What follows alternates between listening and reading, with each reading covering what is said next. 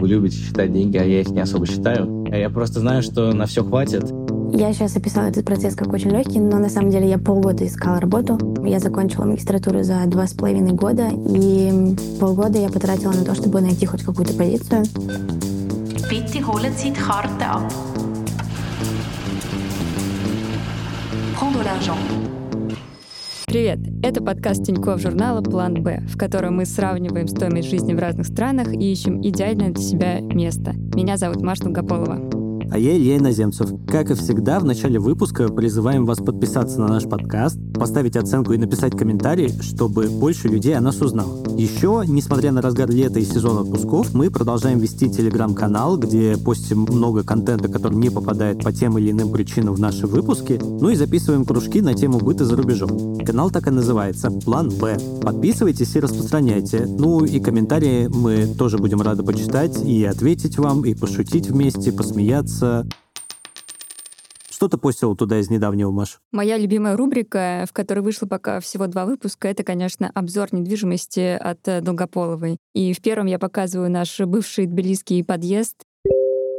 Когда Никита мне показал подъезд первый раз, когда он снял эту квартиру, то мне ночью приснился страшный сон, что человек какой-то стоит в темноте, а потом начинает меня душить и призываю слушателей показывать свои подъезды, что они, к моему удивлению, начали делать, поэтому вы тоже можете присоединиться. А во втором я делаю обзор на апартаменты в легендарном, в плохом смысле, комплексе Орби в Батуме, которые оказались не так уж плохи, как о них рассказывали в интернете. Про Грузию вы еще будете слушать от меня какое-то время, ну а сегодня мы поговорим про Швейцарию. И знаю, что у тебя долгая история с этой страной. Рассказывай.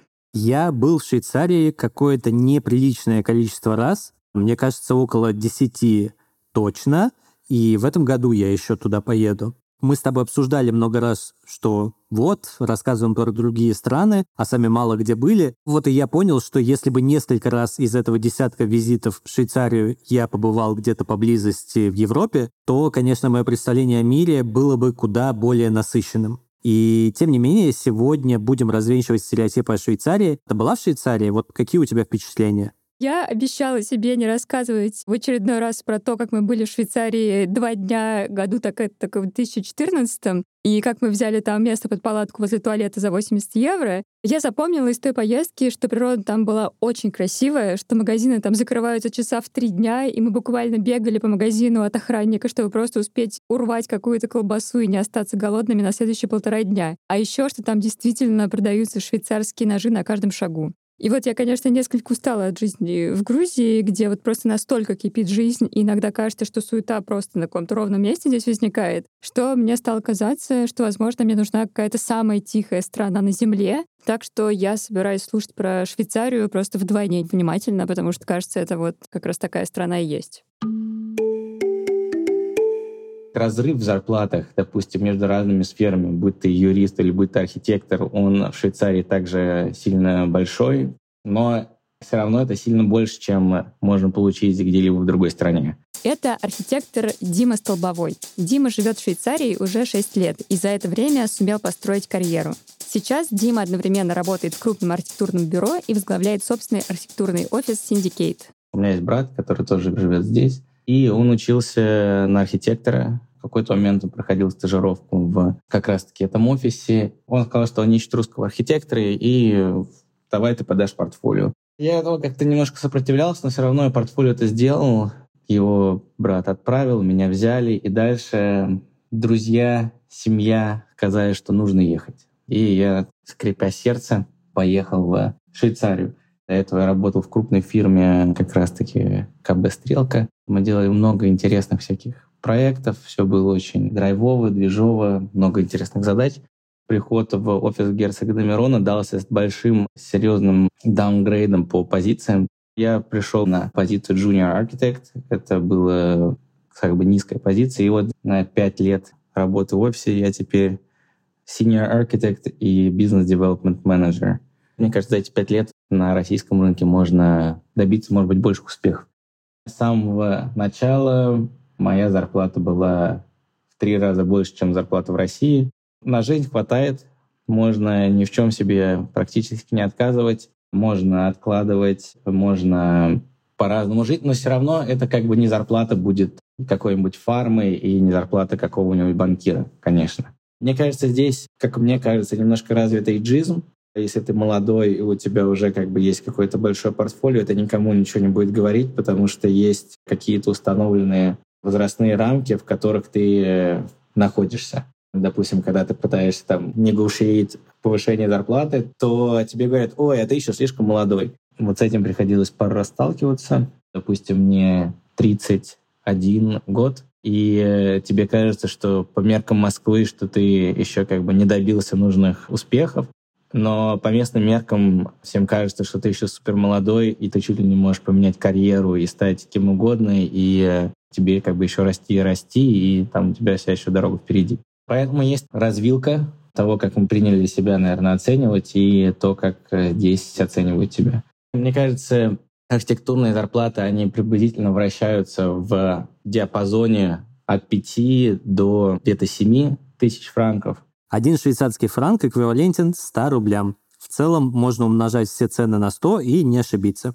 Допустим, зарплата какого-нибудь интерна, если кто-то хочет поехать, допустим, по Young Professional и устроиться, допустим, в архитектурный офис на какую-нибудь низшую позицию, то до недавнего времени, допустим, зарплата интерна была 2500 франков.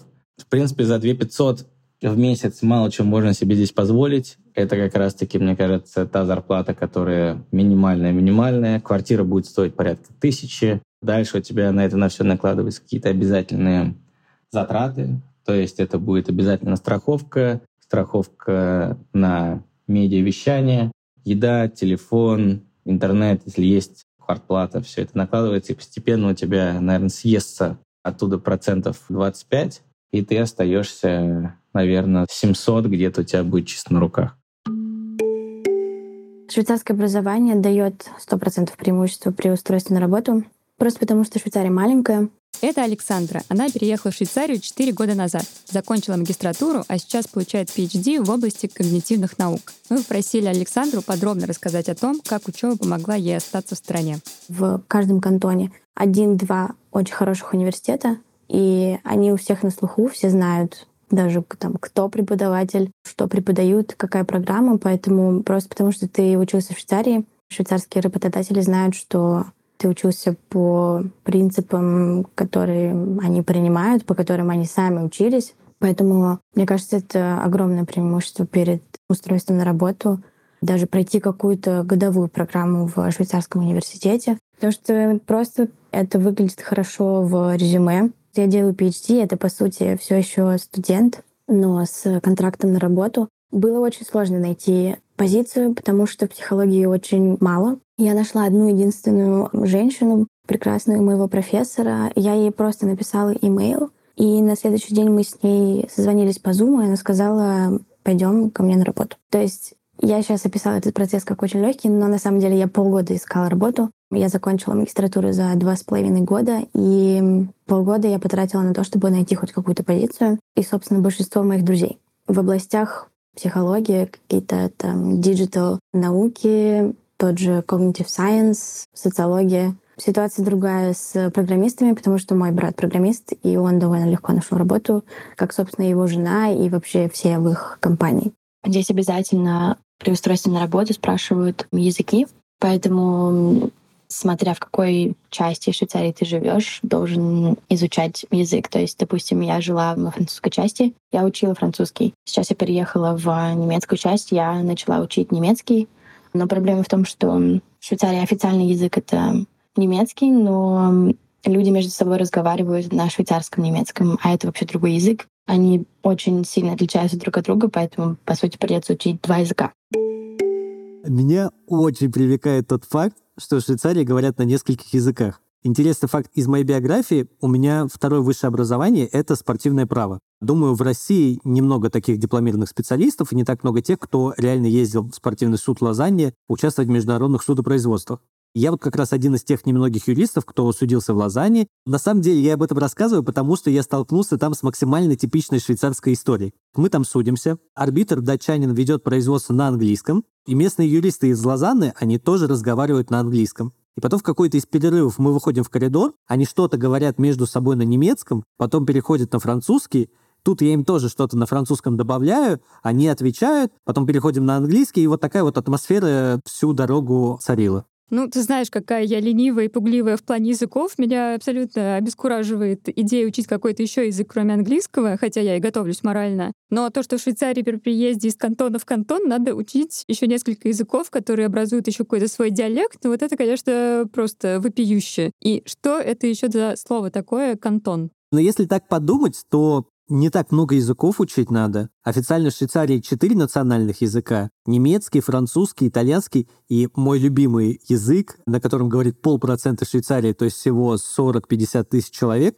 ретроманский язык. На английском почти все говорят, хотя он неофициальный а все вышеперечисленные языки, у них есть просто какие-то слова, которые используются только в Швейцарии. В Германии ты будешь везде говорить «hello», «guten Tag», типа «здравствуйте, добрый день», а в Швейцарии есть приветствие «grüße miteinander», который никто за пределами Швейцарии не говорит, как я понимаю. Я еще когда-то летом учился в местной школе, где съезжались со всей Европы молодые учителя. Знаешь, как Work and Travel, наверное, это вот какая-то такая вот программа была для учителей. И они тоже говорили на нескольких языках. И там среди них был, я помню, самый бодрый чувак Азим, который говорил не только на всех швейцарских языках, но еще и на русском. Это меня тогда просто покорило, потому что он еще же, получается, Азим. Я не знаю, он то ли турок, то ли какой-то выходец из арабской страны. То есть он еще и арабский наверняка знал, но я просто с ним на этом языке не говорил.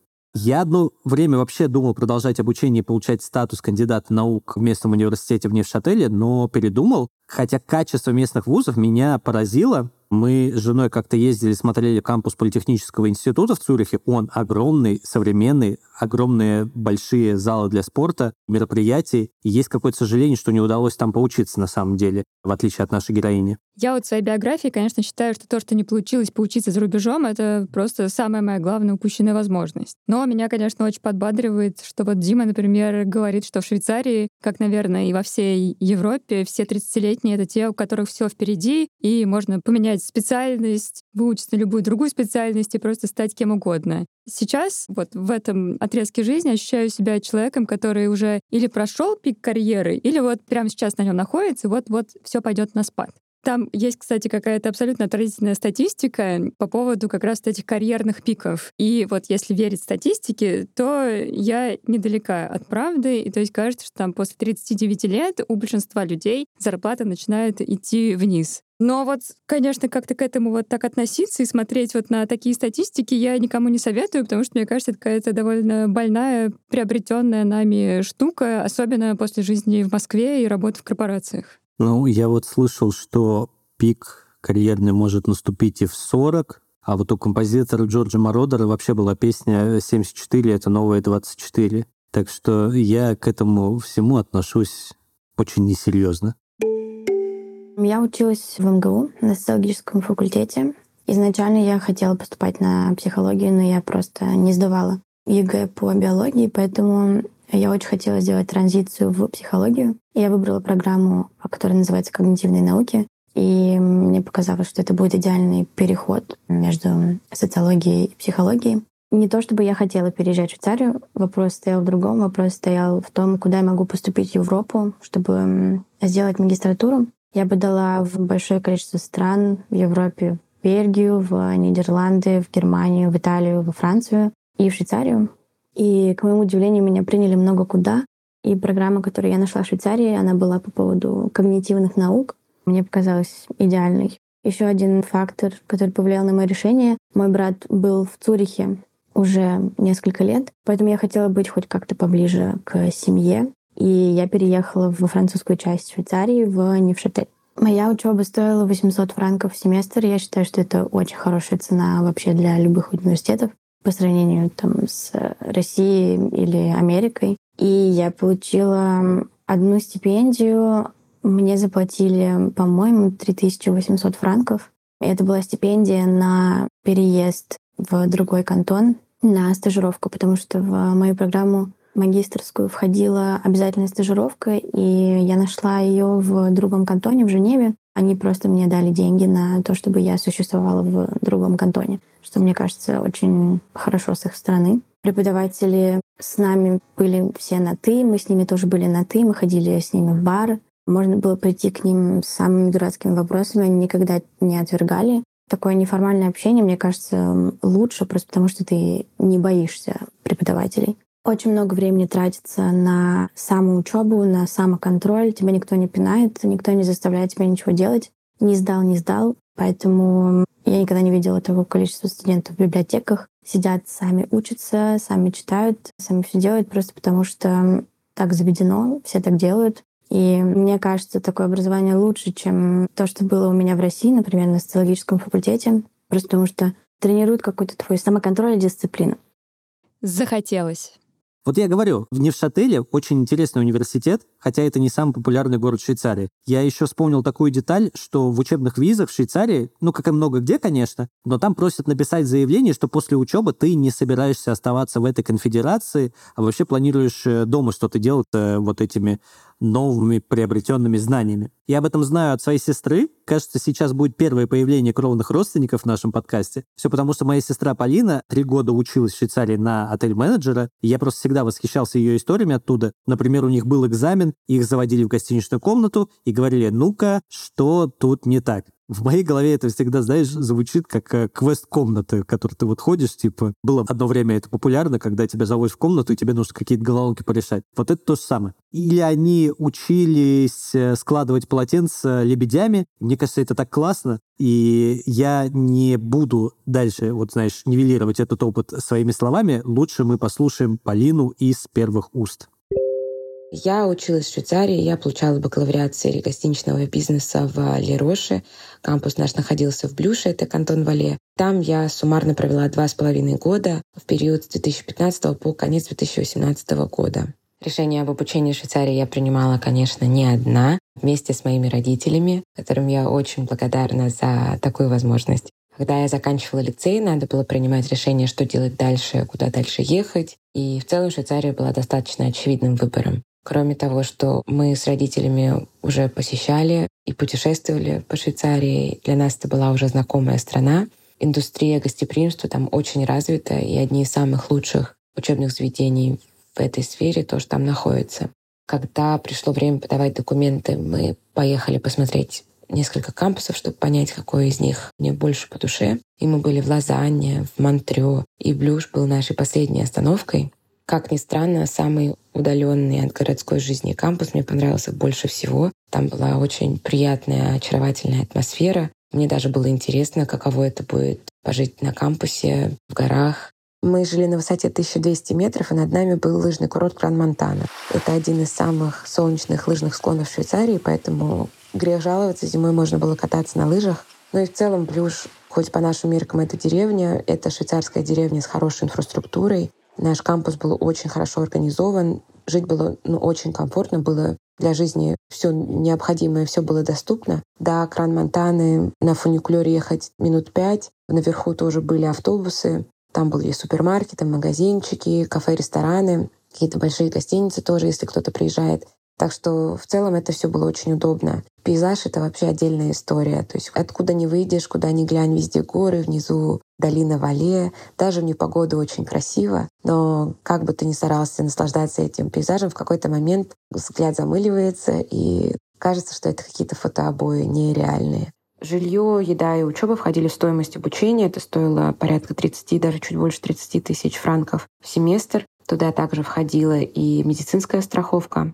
У меня был полный пансион. Это трехразовое питание в будни и бранч с ужином в выходные. Жилье на кампусе. У нас было несколько корпусов на выбор. Самая базовая комната ты делил только с одним человеком, то есть санузел только на двоих. Каждый корпус был очень а, хорошо оборудован. Были и кухни внизу общие, но в целом ими не так часто пользовались, потому что готовить самостоятельно не было какой-то необходимости. Я с большим удовольствием сейчас это все послушала. Просто я как сериал «Корона» посмотрела. Наконец-то мы выводим Илью Иноземцева на чистую воду. Ну, то есть там в какой-то момент должны появиться виллы в Монако и яхты в Средиземном море. Ну, вообще, ты знаешь, у меня осталось впечатление, что жить и учиться в таком месте — это как если заселиться на Розу Хутор, которую я всегда нежно любила, и провести там три года. Ну, просто я не представляю, каким умиротворенным человеком ты можешь вернуться вот после такого, прости господи, experience 'а. Я просто хочу заметить, что я там был, там реально деревня, это одна дорога, какие-то дома на обочине, на склоне, когда зима, там все, значит, под снегом, где-то там дымок идет, где-то затопили. И вот реально ощущение деревни. При этом студенты реально работают в каком-то месте с мишленовскими стандартами. Мы там гостили, и я думаю, там на кухне была ситуация, как в сериале «Медведь». Я рекомендую посмотреть, кстати, потому что не могу в подкасте не подсветить это телешоу. Там вот просто показаны будни мишленовских ресторанов, и там какая-то, ну, тотальная паническая атака на всех фронтах. И еще дороги в Швейцарии по сравнению с российскими латвийскими, ну и грузинскими, наверное, перечислил просто все местности, в которых мы находимся в последнее время. Это просто какой-то космос. Там даже в горной местности какой-то идеальный серпантин, по которому спокойно съезжают люди.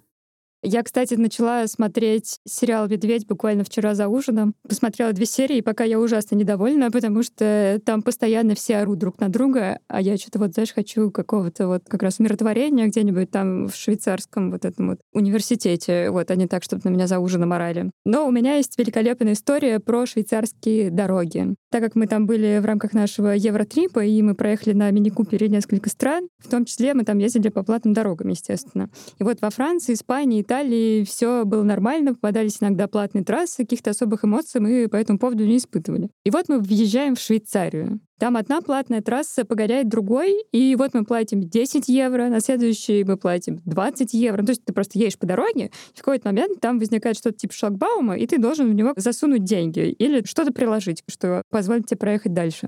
Значит, на следующем платим 20 евро, потом 40. Ну и вот нас просто четверо в машине. У нас у всех тогда небольшие зарплаты начинающих специалистов, и мы просто начинаем потихоньку сидеть, потому что мы вообще не знаем, сколько там дальше будет вот этих вот шлагбаумов, почему они такие частые, почему такие короткие. Самое большее, мы, кажется, заплатили за один отрезок 60 евро. В общем, это был какой-то просто скандал.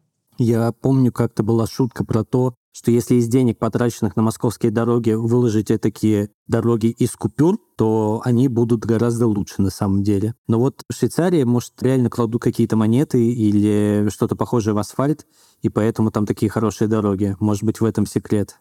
Давай, прежде чем мы перейдем к совсем уж бытовухе, послушаем, как обстоит ситуация с ВНЖ, ПМЖ, паспортами, в общем, всей такой бюрократией. Я нахожусь сейчас на C-пермите. C-пермит — это ПМЖ, то есть он продлевается теперь раз в пять лет. Начинал я с самого простого вида на жительство. Это L-пермит, который обновляется каждый год. После него есть B, и после него есть C. На паспорт я могу претендовать еще через пять лет. То есть в Швейцарии этот процесс сильно долгий. То есть если бы мы бы рассматривали какую-нибудь Португалию, то в этом году я бы мог бы уже подавать на гражданство. Здесь все сильно дольше. Есть еще возможность поехать по Young Professional. Это вид на жительство с возможностью продления на полгода. Если как бы ты начинаешь сразу с нормального вида на жительство, а не вот с вида на жительство Young Professional, то у тебя сразу идет отчет времени твоего проживания. То есть тебе, чтобы получить постоянный вид на жительство, тебе нужно прожить как минимум 5 лет в одном кантоне, знание языка, это называется типа integration test, когда ты сдаешь знание немецкого в данном случае. В зависимости от того, в каком кантоне ты живешь, разный язык ты сдаешь. В моем кантоне основной язык немецкий, поэтому я сдавал немецкий. А если ты едешь по э, Young Professional, то у тебя после полтора года тебе нужно заново подаваться на визу, и эти года никак не учитываются для последующего получения постоянного вида на жительство. Я сейчас легализована в стране как студент. У меня пермит Б, студенческий. Я исключительно на пермитах Б держалась. Здесь очень сложно получить пермит С, не имея постоянного места жительства и работы. А я, мне так получилось, что я постоянно переезжала, просто потому что я делала магистратуру в Невшателе, потом у меня была стажировка в Женеве, потом я поступила на PhD в Берн, и я не сидела на одном месте дольше двух лет, а для пермита С, с которого тебя уже не могут депортировать, как правило, там должно быть место жительства один кантон в течение пяти лет. Все-таки Швейцария очень прагматичное государство, и нормы очень жесткие, судя по всему. Мне вот показалось, что там очень дружелюбные люди, но каждый раз, когда сталкиваешься с какими-то правилами, то тебе стараются идти навстречу, но исключительно по букве закона. Считаю, что в странах Восточной Европы наоборот. Многие угрюмые, но если очень сильно попросить, то готовы покрутиться, посетовать, но помочь в обход правил. А тут совершенно не так. Я вот иногда думаю, насколько сильный отпечаток в этом смысле оставила жизнь в России, потому что вот у нас как-то зашито это просто где-то на подкорке, что если есть какое-то правило, и оно тебе кажется абсурдным или неудобным, то ты можешь его не соблюдать. И это какое-то такое негласное соглашение между всеми гражданами. Не знаю, там, например, табличка с собаками вход воспрещен, и такой, господи, с чего это? А ну, пойдем, Глашенька, в этот прекрасный парк, получим там удовольствие. В Грузии это просто вообще на максималках. Ну, то есть они тут творят творят, что хотят. Я даже это как-то с восхищением говорю, потому что, мне кажется, я бы вот не смогла вот настолько творить то, что я хочу. И вот я пытаюсь нащупать, что мне ближе, и пока не понимаю. То есть, когда полицию могут вызвать в 11 ночи за то, что ты воду в унитазе смыл, или то, что люди пристраивают себе по пол квартиры сбоку обычной пятиэтажки, и половина квартиры может на кого-то упасть, ну и как бы всем ок. Строгие правила меня очень пугают. Как-то я высоко оцениваю то, что ко мне никто не может ни за что докопаться. Но, возможно, надо просто пожить в таком обществе, где правила соблюдать принято. Возможно, там эти правила более логичны, чем те, к которым мы привыкли. И тогда, возможно, это покажет, что это не так страшно и на самом деле даже удобно. Вот про пожить давай узнаем, как обстоят дела с недвижимостью в Швейцарии. Все возможно и снять и купить тоже большая разница в том, где ты живешь, потому что если ты живешь в Женеве, говорят, что там снять просто практически невозможно, и там начинается прямо схватка за то, чтобы получить квартиру. В Цюрихе, мне кажется, все попроще. Есть свободные квартиры, их можно получить. В Базеле все еще проще. Здесь, мне кажется, особо никто жить не хочет. Здесь много свободных квартир. Здесь все такие немножко как бы закрытые, все сдержанные. Мне иногда кажется, что все немножко очень холодно. Но привык, стал сдержанным, холодным. Привыкаешь, как ты получаешь квартиру, что ты, допустим, подаешь заявку на квартиру до того иногда, как ты ее посмотришь, чтобы просто попасть в шорт-лист для начала.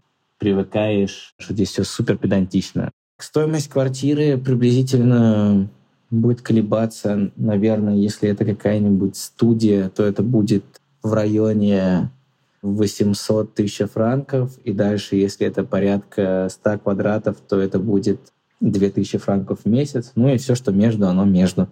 Я снимаю квартиру, я плачу тысячу, но я ее давно снимаю, поэтому они не могут поднять мне аренду. И сейчас, конечно, я бы заплатил бы, наверное, порядка 1600 за эту квартиру.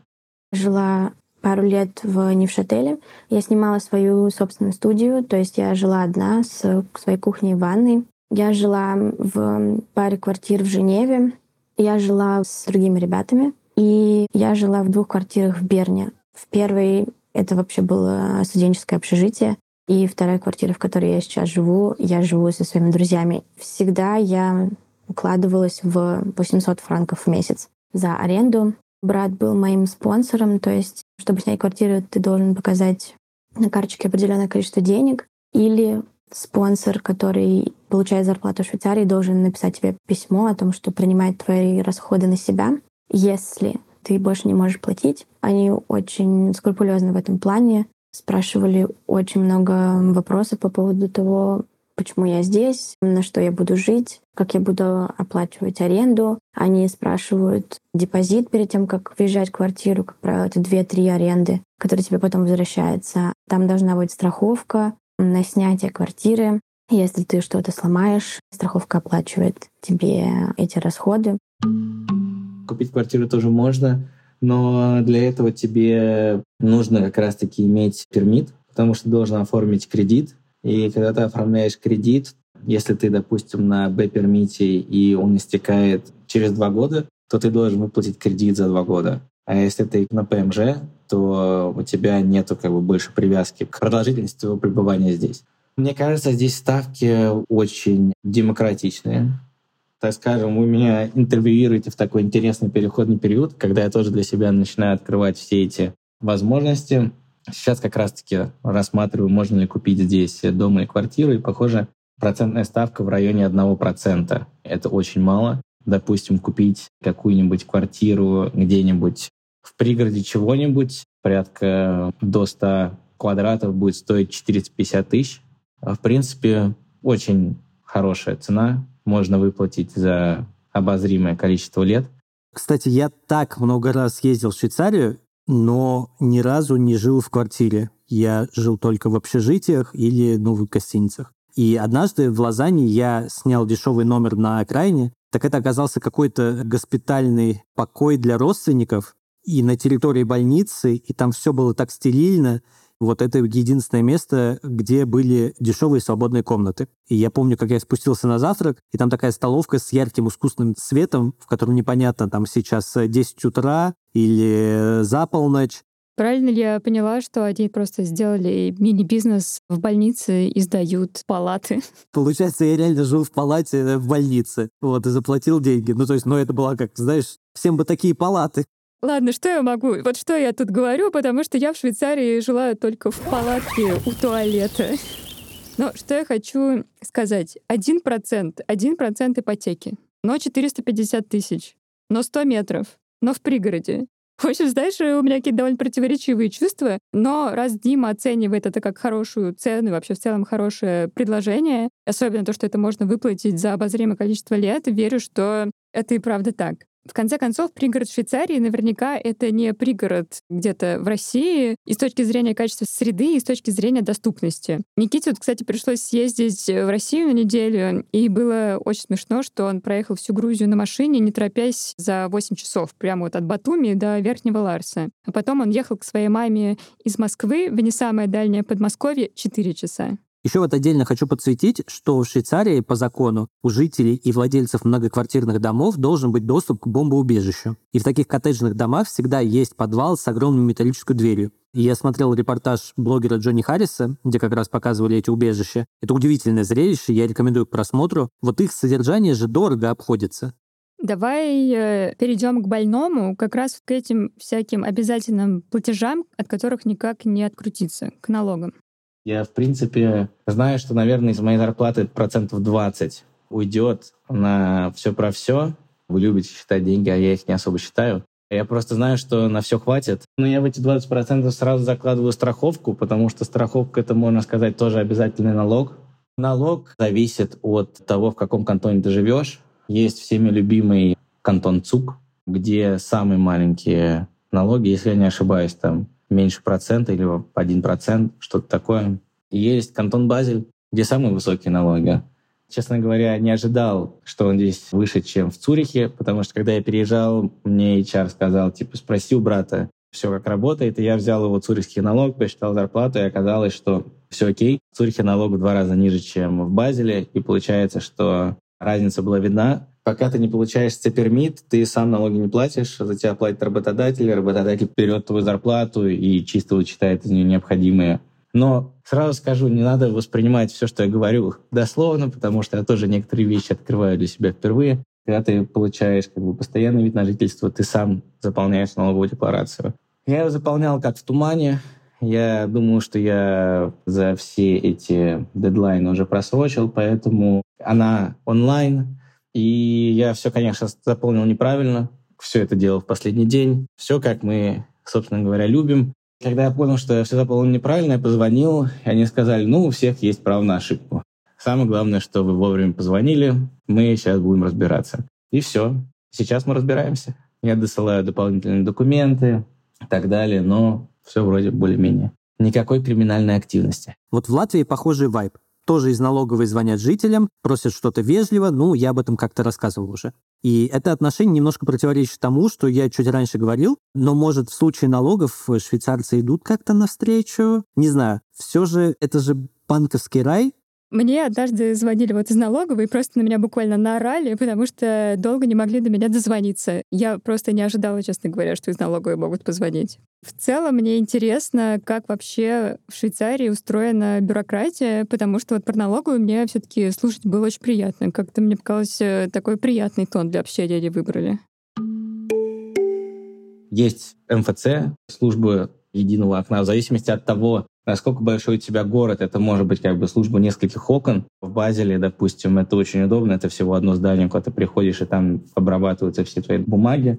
В Цюрихе это немножко сложнее, там есть префектура и кантоны. В зависимости от того, куда тебе нужно, ты идешь в различные места. Потому что я тоже сейчас занимаюсь процессом переезда из Базеля в Цюрих, потому что я хочу платить меньше налогов. Есть, допустим, если мы подаем налоги Для этого есть специальный портал, все удобно. Всем можно позвонить, тоже, что очень удобно, и все очень отзывчивые. Бюрократия, она сильно развита, это как положительно, так и отрицательно. То есть у тебя все абсолютно, все твои движения находятся под контролем. Допустим, вот вид на жительство написано 5 лет, знание языка, и дальше ты можешь быть там отсутствие какой-нибудь криминальной активности, отсутствие долгов. Если ты эти пункты выполняешь, ты его получаешь. Если они, допустим, говорят, что ты можешь делать там налоговый вычет за комьют, это если ты живешь в разных кантонах и ты ездишь а, из одного города в другой, ты все свои поездки можешь вычесть. Они говорят, чтобы нам проверить твою налоговую декларацию, требуется два года. И они через два года тебе напишут, что типа все проверено, налоговый вычет сделан. В этом есть некоторый плюс. Тоже, допустим, с паспортами также 10 лет, все экзамены сдал, ты его получил. Что, конечно, кажется странным, что когда есть такой контроль, ну да, чувствуешь постоянно какой-то контроль, это немножко угнетает, а так, в принципе, все весьма удобно. Вот, контроль угнетает. Ты знаешь, а я вот думаю, что приятно, когда контроль настырный, но парадоксальным образом менее навязчивый. В этом плане точность, она действительно не помешает. На днях видел ТикТок, как житель Берлина приезжает в Великобританию и удивляется, что там большинство поездов приходит вовремя. Так в Швейцарии я не видел такого, чтобы поезда вообще хоть как-либо где-то задерживались или спешили. Даже если ты едешь с пересадками, тебе сразу показывают в билете. Вот на этом переходе надо будет чуть ускориться. А вот тут можете расслабиться, тут вот как бы удобный пандус, тут вот хороший переход. В общем, все очень удобно, все для людей. Кстати, удивительно, что в Швейцарии поезда ходят вовремя, и такая забота в билетах и все такое, и насколько это отличается от Франции, которая, ну, как бы соседствует с Швейцарией. Давай поговорим про банки. Все же это визитная карточка. И любителям Тинькова приготовиться. Ну, для начала я бы хотел сказать, что мне очень нравятся российские приложения российских банков. Это, мне кажется, то, как они работают, еще никому не удалось переплюнуть. Я не знаю, насколько там развито в российских банках security, но мне кажется, даже банку UBS пока не удалось переплюнуть приложение какого-нибудь российского банка. Это супер какая-то топорная история. У меня два банка здесь. Один, где лежат ценные бумаги, потому что это онлайн-банк, и там комиссия меньше, чем в UBS. И есть UBS, куда у меня, собственно говоря, приходит зарплата где у меня хранятся мои деньги, которые я не считаю. Можно сказать, что здесь за все нужно платить, на все есть комиссия, здесь нет такого, как в России, когда у тебя бесплатное обслуживание в банке.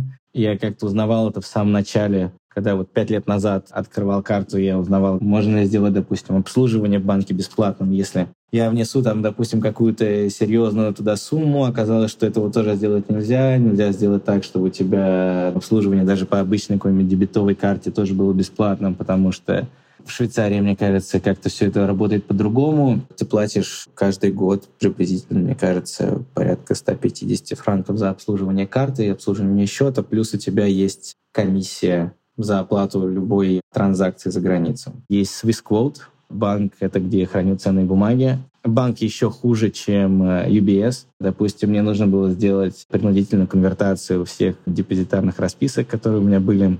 Чтобы добиться от них оригинал какой-то бумаги, мне приходилось кричать на них по телефону, потому что они не могли мне на почту за три недели выслать подписанную бумагу, даже без каких-либо штампов.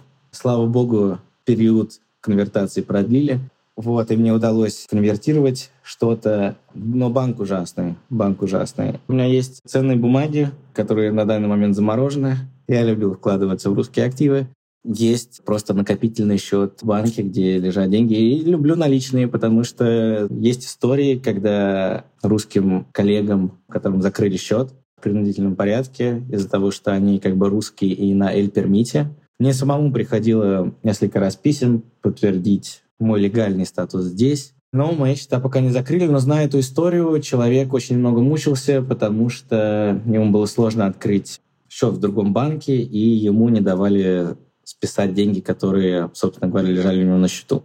Поскольку сейчас очень сильно усложняется контроль за обходом всяких санкций и так далее, вот у меня получается... Ну да, и у меня, конечно, есть счет в отечественном банке, и э, у меня получается серьезная диверсификация. Ну, я не вижу в этом, кстати, большой проблемы. Меня всегда было впечатление, что такие старые надежные банки, у них абсолютно архаичная система, и ими пользуются только те, кого называют old money. А мы, new money, мы пользуемся всеми передовыми технологиями, и вот так вот все сосуществуем в одном мире.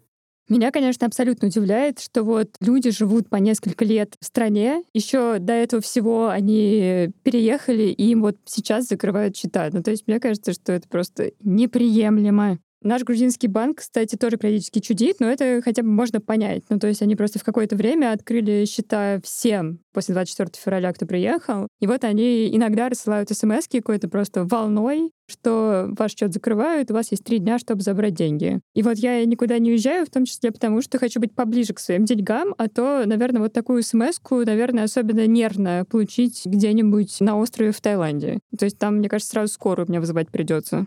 Кстати, о скорой. Здесь дико дорогая страховка. До 25 лет я платила 220 франков. После 25 лет я плачу 370 франков в месяц. Я, в принципе, была в шоке от этих цен. Но страховка обязательная, без нее тебя вообще могут депортировать. Ты как бы должен за все платить, и у тебя, наверное, самый главный налог — это медицинская страховка, потому что от нее никуда не деться.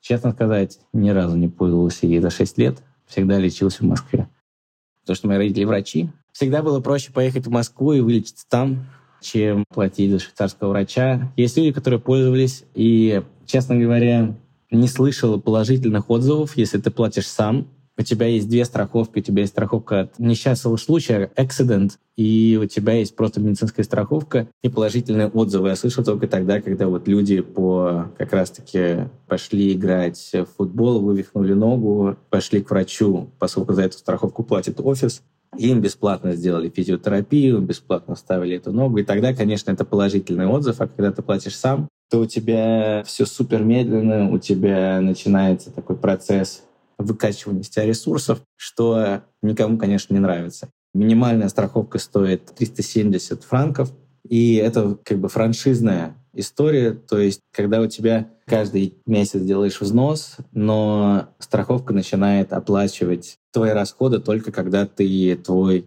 чек перейдет за, допустим, 2500 франков в год. Это, в принципе, очень легко исчерпать, если мы хотим, чтобы у нас в год страховка начинала оплачивать наши медицинские расходы, допустим, после 500 франков, то и страховка, соответственно, становится дороже, она становится приблизительно тоже 500 франков в месяц. Из креативной индустрии мало кто пользуется вторым вариантом, потому что считается, что это уже дорого. Нет, ну я отказываюсь. 370 франков в месяц. Ну, то есть это почти сколько? 40 тысяч рублей ты просто платишь за факт существования на этой земле. Я помню, кстати, на летних каникулах, когда я был в местной школе, я простудился и попросил то ли сироп от кашля, то ли какой-то парацетамол. Ну, потому что я думал, знаешь, ну, мне сколько там было, лет 15, и я думал, ну, какая разница, да, это же таблетка аспирина в России стоит копейки. И мне выдали в аптеке лекарства, сказали, что надо будет потом возместить при выезде. Ну, я подумал, ну да, окей. А это оказалось как мини-бар. Знаешь, вот эту шутку, что даже после 30 лет, когда ты что-то берешь в гостиничном мини-баре, то это всегда дает риск разорить домохозяйство. Так и с лекарством оказалось, что оно стоило каких-то бешеных денег, типа 20-30 франков. А у меня тогда, в принципе, лимит карманных расходов был, ну, 10 франков в день. Поэтому это сильно меня тогда подкосило, а мне 15 лет было. Мне вот, знаешь, что интересно, как это выглядело оплата при выезде? Ну, то есть ты стоишь такой на паспортном контроле, и тебе такой выдают чек. Я такой стою со своим рюкзачком, где все мои вещи, да, в которые я привез в школу. И вот они мне, типа, дают вот этот инвойс, вот вам, ну, типа, копейки, просто расплатись, все такое. Я смотрю и такой, мне нужно позвонить родителям, а у меня мобильного нет. И, типа, там идешь в какую-то будку, ты нее тоже платишь денег, короче. Да, это был такой стрессовый момент. Но как-то, видишь, пережил. Это все к тому, что за все нужно платить, все реально очень дорого, и, судя по всему, еда тоже дорогая. Что про нее могут рассказать наши гости? На еду в месяц я постоянно думала, что я не трачу больше 250 франков, но на самом деле это ближе к 500 выходит. Хотя я не покупаю ничего экстраординарного, просто потому что цены такие. Например, можно купить три куска лосося, и это будет 16 франков как-то набирается еда в месяц на 500 франков, хотя я один человек, который не сильно много ест. Я бы сказала, что мой рацион не так сильно изменился. Я просто начала покупать биопродукты. Они довольно популярны здесь, они не намного дороже. И у меня аллергия на большое количество овощей и фруктов. И почему-то, когда я покупаю их в биологической форме, у меня не так сильно реагирует тело. Я начала есть больше рыбы и больше мяса, просто потому что швейцарские фермы довольно мягкие, они хорошо относятся к животным, поэтому я спокойнее отношусь к мясу. Здесь, в России, я очень редко ела мясо. Все едят сосиски, все едят рёшти, все едят тай, поскольку тай — это те же самые макароны, только в соевом соусе. Очень развита пицца, все едят пиццу, но это все все едят тесто. Здесь нет, мне кажется, культа того, что, вот, допустим, я пошел и э, бахнул себе стейк, или я вот там пошел, мне сделали салат. Чтобы получить какой-то салат минимально приемлемый, это вообще... Я даже не знаю, существует ли он, простите меня, господи. Идешь на ланч-меню, салат по типу «белая дача», с заправкой из масла и бальзамического уксуса, то есть ты постоянно ешь эти кислые салаты. Я научился готовить. Оказалось проще научиться готовить и получать качу пепе, вонгали, алю-олю, все пасты я готовлю дома теперь, потому что это можно сделать, мне кажется, вкуснее и дешевле, поскольку, мне кажется, когда ты получаешь пасту, допустим, за 2500 рублей, у тебя к ней ожидание того, что как она будет на эту сумму, оказывается, что это все очень среднее, очень провинциально по качеству. В какой-то момент это все вводит тебя в депрессию. Дальше мне не нравится сервис. Допустим, недавно я ходил в э, мишленовский ресторан с одной звездой. Счет приблизительно на двоих ну, мне кажется, это может быть стандартный счет мишленовского ресторана, ну, порядка 500 франков. И э, официанты, они забыли, что мы не сделали заказ, не выбрали количество курсов на вечер. Ну, все-таки это не то, на что ты рассчитываешь. У нас уже тут появилась комьюнити людей, которые хочет открыть нормальный ресторан с нормальным сервисом, потому что хватит это терпеть. Но начали проводить анализ рынка, и как раз-таки в Базеле, учитывая все вот эти повадки людей, что они едят дома, допустим, здесь нету такого, что ты пошел на завтрак, получил свои яйца пашот, найти яйцо пашот вообще, мне кажется, это задача. Еще та оказывается невыгодной, и поэтому все начинают понимать, почему рестораны, они такие, какие они есть у тебя на это все накладывается еще минимальная оплата труда, когда у тебя повару нужно много платить, у тебя есть всякие страховые взносы и так далее. Все это как раз-таки влияет на ценник финального блюда. Я считаю, что отрывок про еду легендарный. Просто спасибо Диме за его честность и требовательность к еде. Мне кажется, это очень классный и показательный пример того, что когда ты живешь в стране первого мира, вот такие вещи тебя волнуют. И мне кажется, что это здорово. Я бы хотела, чтобы у меня были такие проблемы, чтобы я была просто недовольна качеством еды, которую я могу получить в местных кафе. Вот я над чем, конечно, похихикала. Меня всегда удивляло, что есть какие-то сложные названия блюд. Я вот не очень люблю всю итальянскую кухню и очень редко ее ем. И названия паст для меня были сюрпризом. Я специально погуглила все эти алио и олио, и я просто сидела с круглыми глазами, потому что, боже, да это же макароны с чесноком и маслом. Ну, то есть там активные готовки, наверное, минуты три. Ну, то есть, ну, кому вообще в голову придет это заказывать в кафе? Или вот я никогда, конечно, не понимала вот этой суеты вокруг яиц пашот, почему их сложно найти, почему это обычно какое-то очень люксовое блюдо, ну, потому что их как бы супер просто приготовить. Я вспомнил мем, как пельмени с майонезом — это такая простая еда, а вот если димсамы с соусом айоли, вот это вот уже, да, с этим можно работать. На примере еды я всегда сталкивался с тем, что в Швейцарии очень переоценено все в кулинарии, хотя, ну, наверное, вкусно. Мы проводили с женой так называемый медовый уикенд в Цюрихе и ели во всяких местах, которые могли найти по рекомендации. Так там везде чек был от 50 франков, даже если ну, заказываешь там закуски какие-нибудь или салат. При этом я обожаю фондю и его культ Швейцарии, но посмотрим правде в глаза. Это просто тертый расплавленный сыр. А он стоит очень дорого там. При том, что его продают в местных супермаркетах просто в упаковке, которую можно кинуть в кастрюлю, там все плавится, окунаешь туда хлеб, просто топ. К слову о супермаркетах, по мне так там лучшие по качеству продукты, которые я где-либо встречал в мире. Мне кажется, что сетевые продуктовые Швейцарии типа Migros или Коп по уровню они соответствуют российской азбуке вкуса или, например, Waitrose в Англии. Хотя это в целом вот эти э, швейцарские сети это соответствует ну, вот нашим российским перекресткам или вот грузинскому карифуру. Вот я как раз про это и говорила, что когда ты выходишь на определенный уровень жизни, то ты уже думаешь о том, как твоя капуста была выращена, не на какой-то обочине ли, и наслаждались ли курочки свободным выгулом. Я вспомнил, что у меня вообще самые необычные куlinарные опыты происходили именно в Швейцарии. Я тут как-то пил такое молодое-молодое вино, которое на вкус как забродивший виноградный сок, но очень вкусно. Или вот сыр раклет, его обычно дома нарезают и кидают на специальную плиту, которая занимает практически весь стол, но зато там, знаешь, все такие сидят, могут там перекидывать этот сыр. Он там плавится, ты его кидаешь на картошку, хлеб и соленье, радуешься жизни, все замечательно. А в ресторанах так вообще там приносят голову этого сыра, при тебе вот плавят и ножом как бы счищают тебе в тарелку. Блин, я всегда мечтала попробовать раклет. Я помню, он был на фудкорте на Цветном, кажется. Там была какая-то такая штука, знаешь, как вот в шаурме, которая вот нагревает голову сыра и огромным ножом просто счищает этот плавленый сыр, который так падает вообще. Не знаю, почему я так Да, этого не да. сделала. Прекрасно понимаю, это, конечно, интересный такой кулинарный опыт. Но мой любимый продукт в Швейцарии — это газировка из молочной сыворотки под названием Ривелла.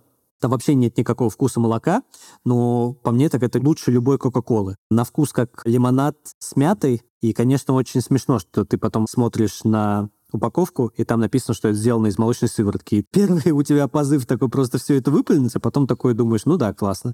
Я как-то погрузился в ностальгию из-за этого напитка. А давай-ка мы еще послушаем про планы героев на будущее. Считаю, что Швейцария самая красивая страна на свете, потому что за час езды ты можешь уехать в город, ты можешь поехать на озеро, которое будет идеально бирюзового цвета. Здесь очень много таких природных чудес, поэтому первые полгода, когда я только переехала, каждые выходные я была в каких-то горах, на каких-то озерах. Постоянно ездили путешествовать. Хотелось посмотреть всю Швейцарию. Я бы очень хотела остаться здесь, но здесь сложно остаться. Я скажу честно, человеку извне Европейского Союза здесь в два раза сложнее остаться, просто потому что они спрашивают такое количество документов, что очень сложный процесс приема на работу человека из России, допустим, а просто потому что здесь есть квоты на прием на работу людей вне Европейского Союза.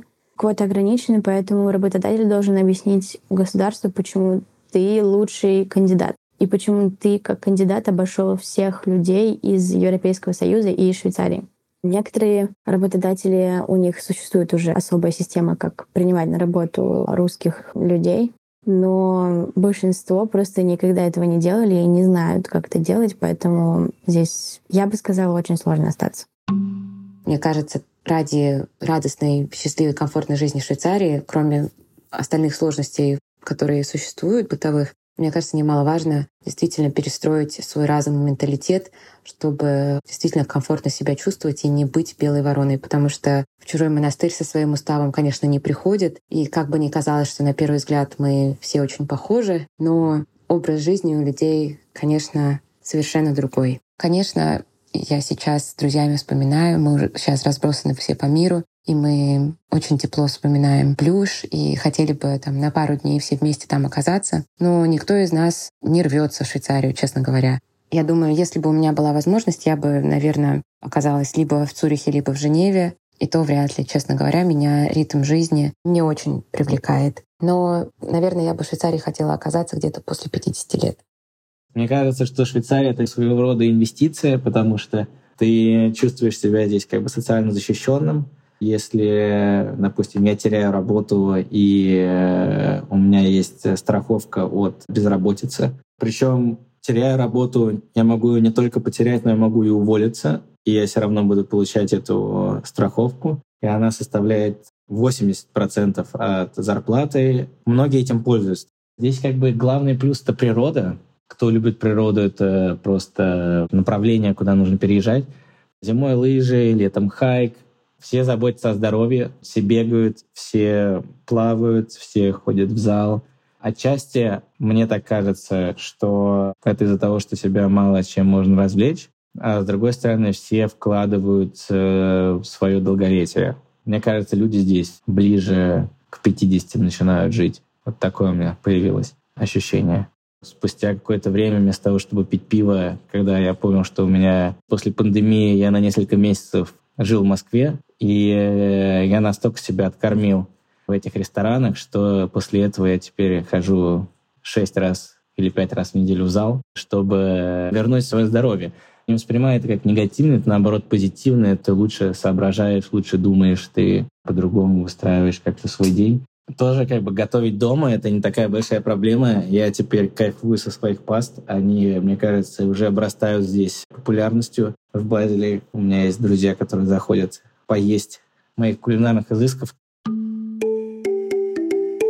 Я вот голосую за Швейцарию всеми руками. Мы еще в первом выпуске сезона, когда рассуждали о странах, куда бы мы хотели переехать, говорили, как бы я хотел уехать вот в эту конфедерацию. И, наверное, да, жизнь там может быстро наскучить, но я так верю в свой позитивный настрой, что я бы спокойно там вышел на пенсию, гулял по этим ухоженным дорожкам, платил кучу налогов, зато вокруг все было бы чисто, горы, в общем, сплошные удобства. Ну вот как ты так, Илья, изменил Швейцарии с Великобританией?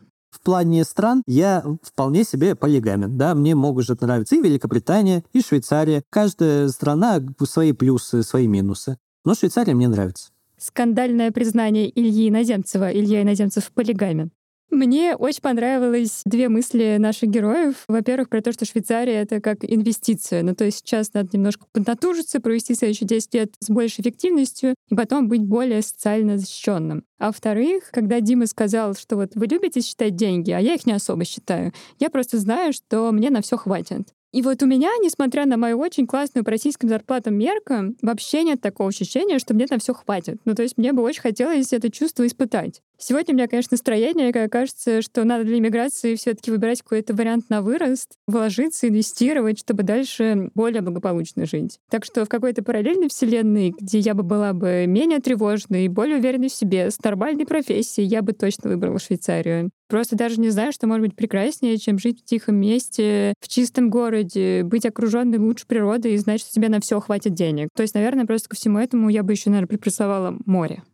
Я подумал, знаешь, там нет моря, но есть озеро. В целом в нем купаются, там довольно хорошо летом. Так что подумай об этом, Маш. Потому что мне кажется, что мы, если не полностью, то почти сошлись на любви к Швейцарии, и это нечастый случай в нашем подкасте, и на такой ноте не грех и завершить. Вы слушали подкаст «План Б». Я Илья Иноземцев. А я Маша Долгополова. Пока.